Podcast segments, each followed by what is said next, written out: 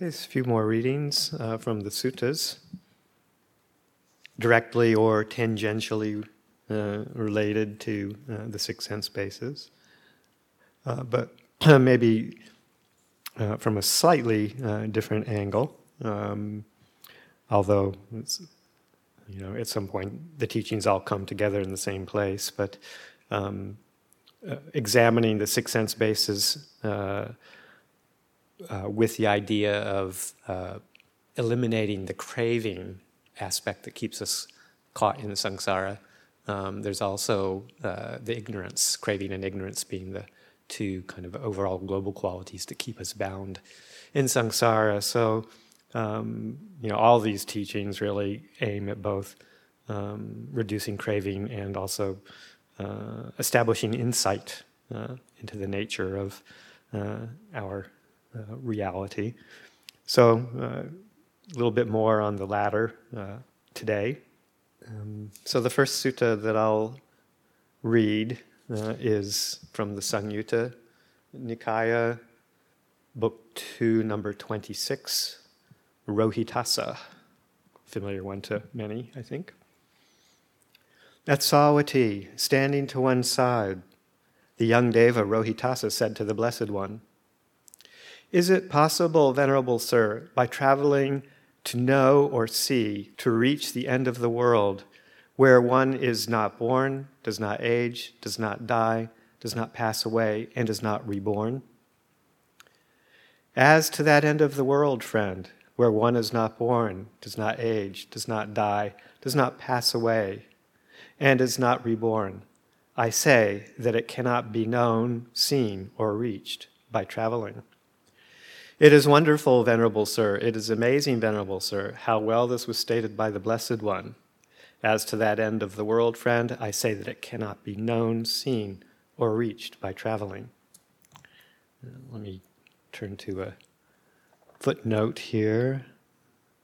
Uh, Rohitassa posed his question about the end of the world with reference to the stellar world space. But the Blessed One answered with reference to the world of formation, sankhara, often uh, the world being referred to as uh, the world of our sense bases, sense experience.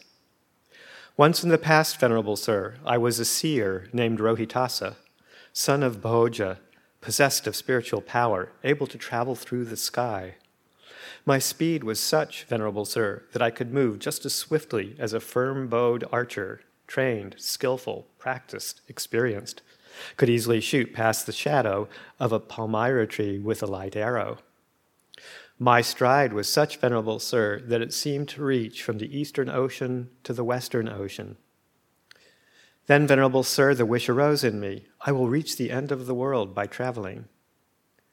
Possessing such speed and such a stride, and having a lifespan of a hundred years, living for a hundred years, I traveled for a hundred years without pausing except to drink, eat, take meals and snacks, to defecate and urinate, to sleep and dispel fatigue. Yet I died along the way without having reached the end of the world. It is wonderful, Venerable Sir, it is amazing, Venerable Sir, how well this was stated by the Blessed One. As to that end of the world, friend, where one is not born, does not age, does not die, does not pass away, and is not reborn, I say that it cannot be known, seen, or reached by traveling. However, friend, I say that without having reached the end of the world, there is no making an end of suffering. It is, friend, in just this fathom high carcass, endowed with perception and mind, that I make known the world the origin of the world, the cessation of the world, and the way leading to the cessation of the world. And then in verse, the world's end can never be reached by means of traveling th- through the world. Yet without reaching the world's end, there is no release from suffering. Therefore, truly, the world knower, the wise one, gone to the world's end, fulfiller of the holy life, having known the world's end, at peace, longs not for this world or another. So the Buddha pointing out the way to the end of the world, the end of our suffering, is through, is found in this fathom, fathom long body. Then uh, also in the Samyutta Nikaya, uh, 35, 116, called Going to the End of the World. So he picks up the same verse. Bhikkhus, I say that the end of the world cannot be known, seen, or reached by traveling. Yet, bhikkhus, I also say that without reaching the end of the world, there is no making an end to suffering. Having said this, the Blessed One rose from his seat and entered his dwelling. Then, soon after the Blessed One had left, the bhikkhus considered.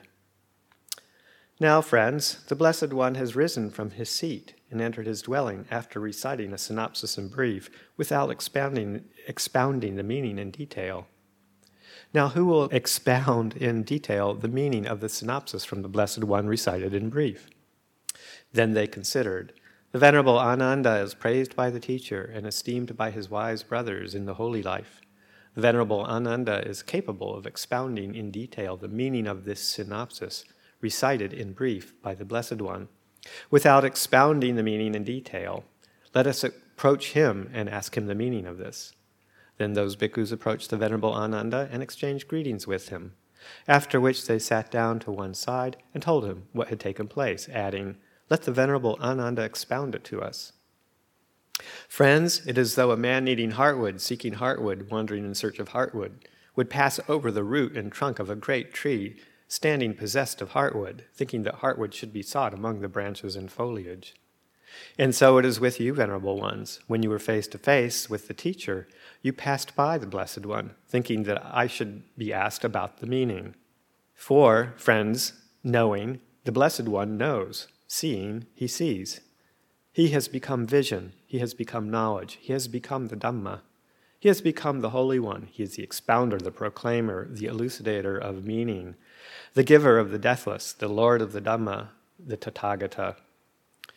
That was the time when you should have asked the Blessed One the meaning. As he explained it to you, so you should have remembered it. Surely, friend Ananda, knowing the Blessed One knows, seeing he sees, etc., etc. Uh, basically, they're saying, yeah, we should have asked him, but we didn't. Um, let the Venerable Ananda expound it without finding it troublesome. Then listen, friends, and attend closely to what I shall say. Yes, friend, the bhikkhus replied.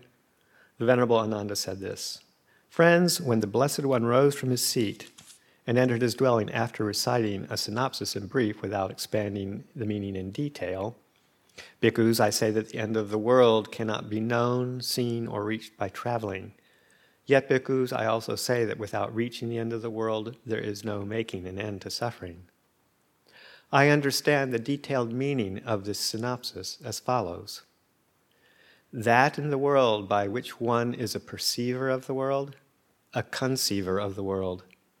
This is called the world in the Noble One's disciple.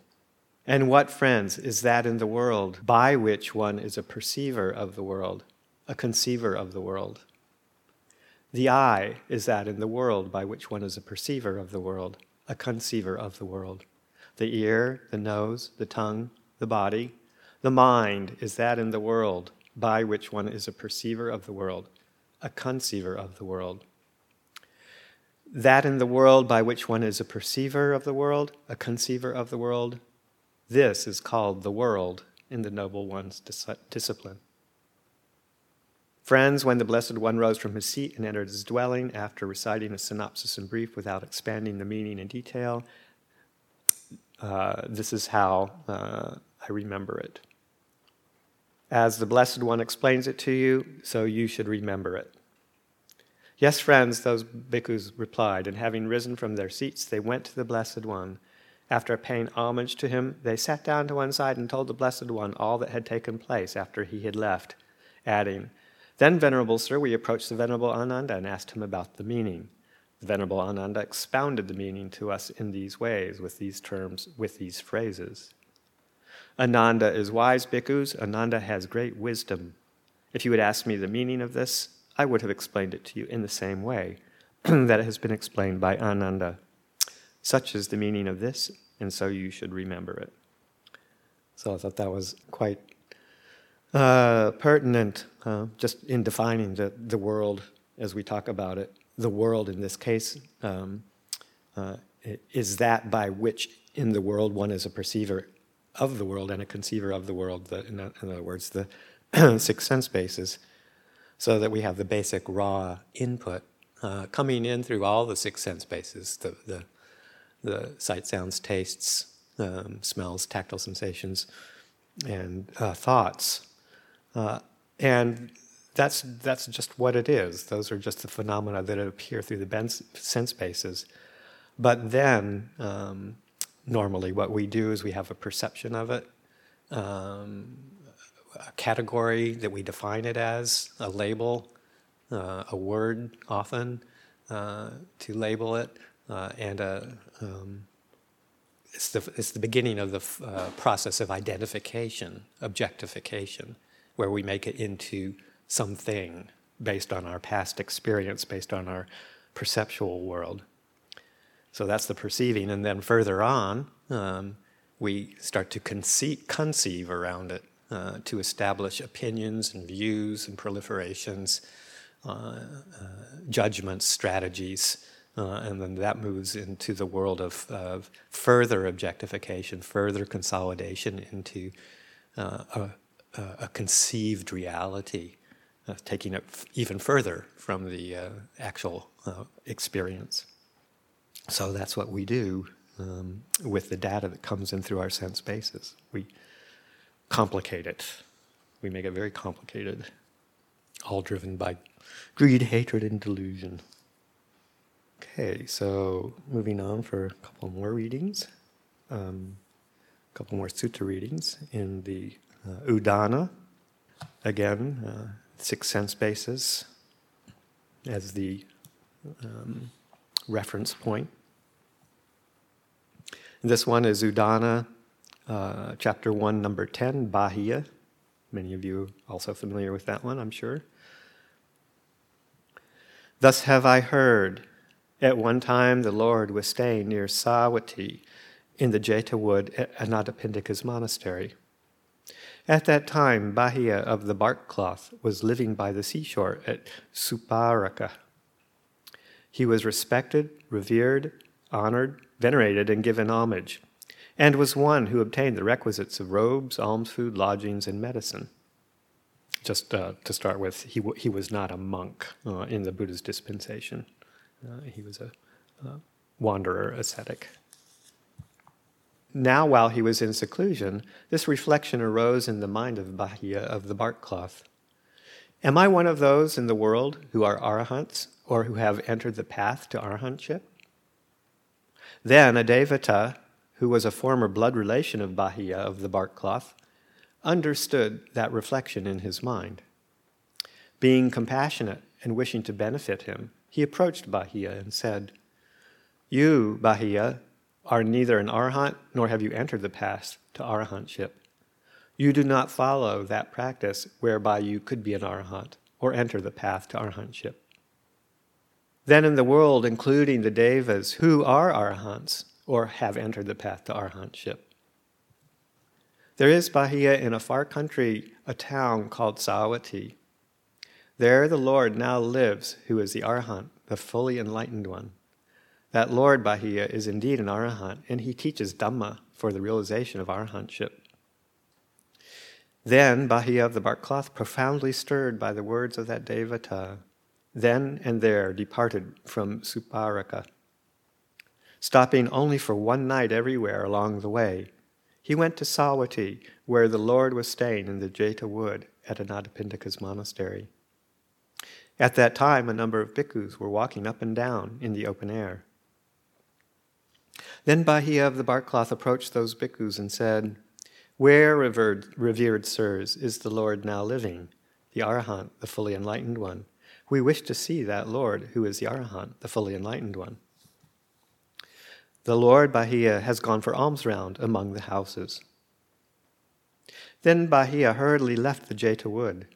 Entering Savatthi, he saw the Lord walking for alms food in Savatthi, pleasing, lovely to see, with calmed senses and tranquil mind, attained to perfect poise and calm, controlled, a perfected one watchful with restrained senses. On seeing the Lord, he approached, fell down with his head at the Lord's feet, and said, Teach me Dhamma, Lord, teach me Dhamma, Sugata, so that it will be for my good and happiness for a long time. Upon being spoken to thus, the Lord said to Bahia of the bark cloth, It is an unsuitable time, Bahia. We have entered among the houses for alms food. A second time, Bahia said to the Lord, It is difficult to know for certain, revered sir, how long the Lord will live, or how long I will live. Teach me Dhamma, Lord, teach me Dhamma, Sugata, so that it will be for my good and happiness for a long time. A second time, the Lord said to Bahia, It is an unsuitable time, Bahia. We have entered the ho- among the houses for alms food. A third time, Bahia said to the Lord, It is difficult to know for certain, etc. Teach me Dhamma Sugata so that it will be for my good and happiness for a long time. Herein, Bahia, you should train yourself thus. In the seen will be merely what is seen in the heard will be merely what is heard. In the sensed will be merely what is sensed. In the cognized will be merely what is cognized. In this way, you should train yourself, Bahia. When Bahia for you in the seen is merely what is seen, in the cognized is merely what is cognized, then Bahia you will not be with that. When Bahia you are not with that, then Bahia you will not be in that. When Bahia you are not in that, then Bahia you will be neither here nor beyond nor in between the two. Just this is the end of suffering. Now, through this brief Dhamma teaching of the Lord, the mind of Bahia of the bark cloth was immediately freed from the taints without grasping. Then the Lord, having instructed Bahia with this brief instruction, went away. Not long after the Lord's departure, a cow with a young calf attacked Bahia of the bark cloth and killed him. When the Lord, having walked for alms food in Savatthi, was returning from the alms round with a number of bhikkhus, on departing from the town, he saw that Bahia of the bark cloth had died. Seeing this, he said to the bhikkhus, Bhikkhus, take Bahia's body, put it on a litter, carry it away and burn it, and make a stupa for it. Your companion in the holy life has died. Very well, revered sir, the Buddha, those bhikkhus replied to the Lord. Taking Bahia's body, they put it upon a litter, carried it away, and burnt it, and made a stupa for it. Then they went to the Lord, prostrated themselves, and sat down to one side. Sitting there, those bhikkhus said to the Lord, Bahia's body has been burnt, revered sir, and a stupa has been made for it. What is his destiny? What is his future birth? Bhikkhus, Bahia of the bark cloth was a wise man. He, pra- he practiced according to Dhamma and did not trouble me by disputing about Dhamma. Bhikkhus, Bahia of the bark cloth has attained final Nibbana. Then, on realizing its significance, the Lord uttered on that occasion this inspired utterance where neither water, nor yet earth, nor fire, nor air gain a foothold. There gleam no stars, no sun sheds light. There shines no moon, yet there no darkness reigns. When a sage, a Brahman, has come to know this for himself through his own wisdom, then he is freed from form and formless, freed from pleasure and from pain. This inspired utterance was spoken by the Lord also, so I did hear. So Bahia realized full enlightenment with uh, just a very short, brief teaching on seeing the sense bases, uh, seeing the experience with the sense bases just in their own uh, purity without perceiving, conceiving. That teaching, it's also worth noting that it's a, one of the few cases where an unordained person becomes an arhat. Right, right, right, right. Yep. He was obviously primed and ready from his past, uh, his past uh, searchings, his past longings. Okay, and then another um, another short sutta from the Udana, number uh, chapter three, number ten, called "Examining the World." Thus have I heard. At one time, the Lord was staying at Uruvela, beside the river Niranjara, at the foot of the Bodhi tree, having just realized f- full enlightenment, is what we now know as Bodhgaya. At that time, the Lord sat cross legged for seven days, experiencing the bliss of liberation. Then, at the end of those seven days, the Lord emerged from that concentration and examined the world with the Buddha eye.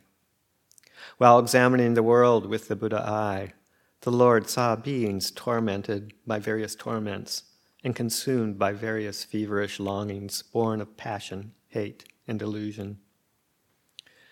Then, on realizing its significance, the Lord uttered on that occasion this inspired utterance. This world is subject to torment, afflicted by contact. It calls a disease self. For however it is conceived, it is ever otherwise than that. One of Por's favorite phrases to quote. For however it is conceived, it is ever otherwise than that becoming something other. The world is held by being. It is afflicted by being, yet delights in being. But what it delights in brings fear, and what it fears is suffering. Now, this holy life is lived in order to abandon being. Whatever recluses and Brahmins have said that freedom from being comes about through some kind of being, none of them, I say, are freed from being. And whatever recluses and Brahmins have said that escape from being comes about through non being, none of them, I say, have escaped from being. This suffering arises dependent upon clinging. With the end of, ending of all grasping, no suffering is produced. Look at the people in the world afflicted by ignorance, come into being, delighting in being, not freed whatever forms of being exist in any way, anywhere, all these forms of being are impermanent, subject to suffering, of a nature to change. On seeing this as it actually is with perfect wisdom, the craving for being is abandoned. Yet one does not delight in non being. Nibbana is total dispassion and cessation, attained with the complete destruction of cravings. A bhikkhu whose cravings are extinguished by not grasping has no renewal of being. Mara is vanquished, the battle is won, the stable one has passed beyond all forms of being. Okay, and I'll just uh, end the readings with a fairly short uh, talk from Ajahn Chah, just a few, couple minute talk. Uh, this is a talk from the Collected Teachings, Volume 2, number 22, page 261, called just this, called just this much. Do you know where it will end? Or will you just keep on studying like this? Or is there an end to it? That's okay, but it's external study, not internal study. For internal study, you have to study these eyes, these ears, this nose, this tongue, this body, and this mind. This is the real study. The study of books is just external study. It's really hard to get it finished. When the eye sees form, what sort of things happen? When ear, nose, and tongue experience sounds, smells, and tastes, what takes place? When the body and mind come into contact with touches and mental states, what reactions take place? Are greed, aversion, and delusion still there? Do we get lost in forms, sounds, smells, tastes, textures, and moods? This is the internal study. It has a point of completion. If we study but don't practice, we won't get any results. It's like a man who raises cows. In the morning, he takes the cow out to pasture. In the evening, he brings it back to its pen. But he never drinks the cow's milk. Study is all right, but don't let it be like this. You should raise the cow and drink its milk too. You must study and practice as well to get the best results. Here, I'll explain it further. It's like a man who raises chickens but doesn't collect the eggs. All he gets is the chicken dung. This is what I tell the people who raise chickens back home. Watch out, you don't become like that. This means we study the scriptures, but we don't know how to let go of defilements. We don't know how to push greed, aversion, and delusion from our mind. Study without practice, without this giving up, brings no results. This is why I compare it to someone who raises chickens but doesn't collect the eggs. He just collects the dung. It's the same thing. Because of this, the Buddha wanted us to study the scriptures and then to give up evil actions through body, speech, and mind, to develop goodness in our deeds, speech, and thoughts. The real worth of mankind will come to fruition through our deeds, speech, and thoughts. If we only talk without acting accordingly, it's not yet complete. Or if we do good deeds, but the mind is still not good, this is still not complete. The Buddha taught to develop goodness in body, speech, and mind, to develop fine deeds, fine speech, and fine thoughts. This is the treasure of mankind. The study and the practice must both be good. The Eightfold Path of the Buddha, the path of practice, has eight factors. These eight factors are none other than this very body two eyes, two ears, two nostrils, one tongue, and one body. This is the path. And the mind is the one who follows the path. Therefore, both the study and the practice exist in our body, speech, and mind. Have you ever seen scriptures which teach about anything other than the body, the speech, and the mind? The scriptures only teach about this, nothing else. Defilements are born right here. If you know them, they die right here. So you should understand that practice and study both exist right here. If we study just this much, we can know everything. It's like our speech. To speak one word of truth is better than a lifetime of wrong speech. Do you understand? One who studies and doesn't practice is like a ladle in a soup pot. It's in the pot every day, but it doesn't know the flavor of the soup. If you don't practice, even if you study till the day you die, you'll never know the taste of freedom. So we'll leave it there for today's readings. Are there any thoughts, questions, comments? It can be so easy to under, misunderstand these suttas and readings sometimes. And uh, Ajahn Amaro was saying one time, I don't know if he said it in public or if it was just a conversation one on one, but that there was a monk uh, many years ago at either Chithurst or Amaravati that had misunderstood the Bahia of the bark cloth sutta, and that uh, when he heard, oh, in the scene, there's only the scene, he thought it was like S C E N E, like the social scene, like in the scene, there's just the scene. And the herd, he thought it was the H E R D, like the, the herd of buffaloes. And he always understood it that way. And uh, that, uh, I hadn't heard that. No, we're definitely referring to the uh, sense bases here, not to parties and the scene, the social scene, and the herd. like you're part of the herd. That's funny. Yeah, it's a it's a whole contemplation. These uh, six sense bases in in relation to like the uh, perceiving and conceiving, and how much we how many layers we add on to just experience. You know, but it's only when we go back to the experience and know things as they truly are, just in and of themselves that uh, we have that, you know, deep insight into the, the way the world actually works and the conditioned nature of it, and then the uh, resulting kind of emotional response, for want of a better word, is is one of wanting to is disenchantment and dispassion, and so that's the basis of our being able to relinquish and let go. Is that clear knowing, that clear seeing directly?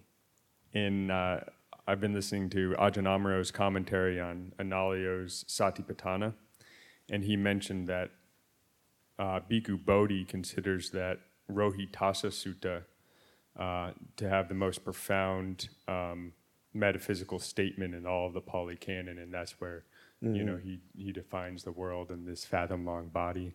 Right. You know, and then there's you know a number of other words throughout the suttas that the Buddha redefines, like. Uh, uh, yeah, like uh, death is not not training somebody anymore. You know, death, uh, no one's discipline. So I just thought that was interesting that um, Bhikkhu Bodhi, who's probably the most you know well acquainted with the suttas, considers that to be one of the uh, most important statements.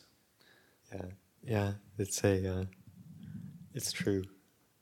In this fathom long body, I mean, it's what, of course, our teachers in our tradition just keep harping on over and over again and returning to the contemplation of the body. Uh, but that one sutta just says it pretty clearly and succinctly and wonderfully. This is the world. the other thing about Rohitassa is his last name.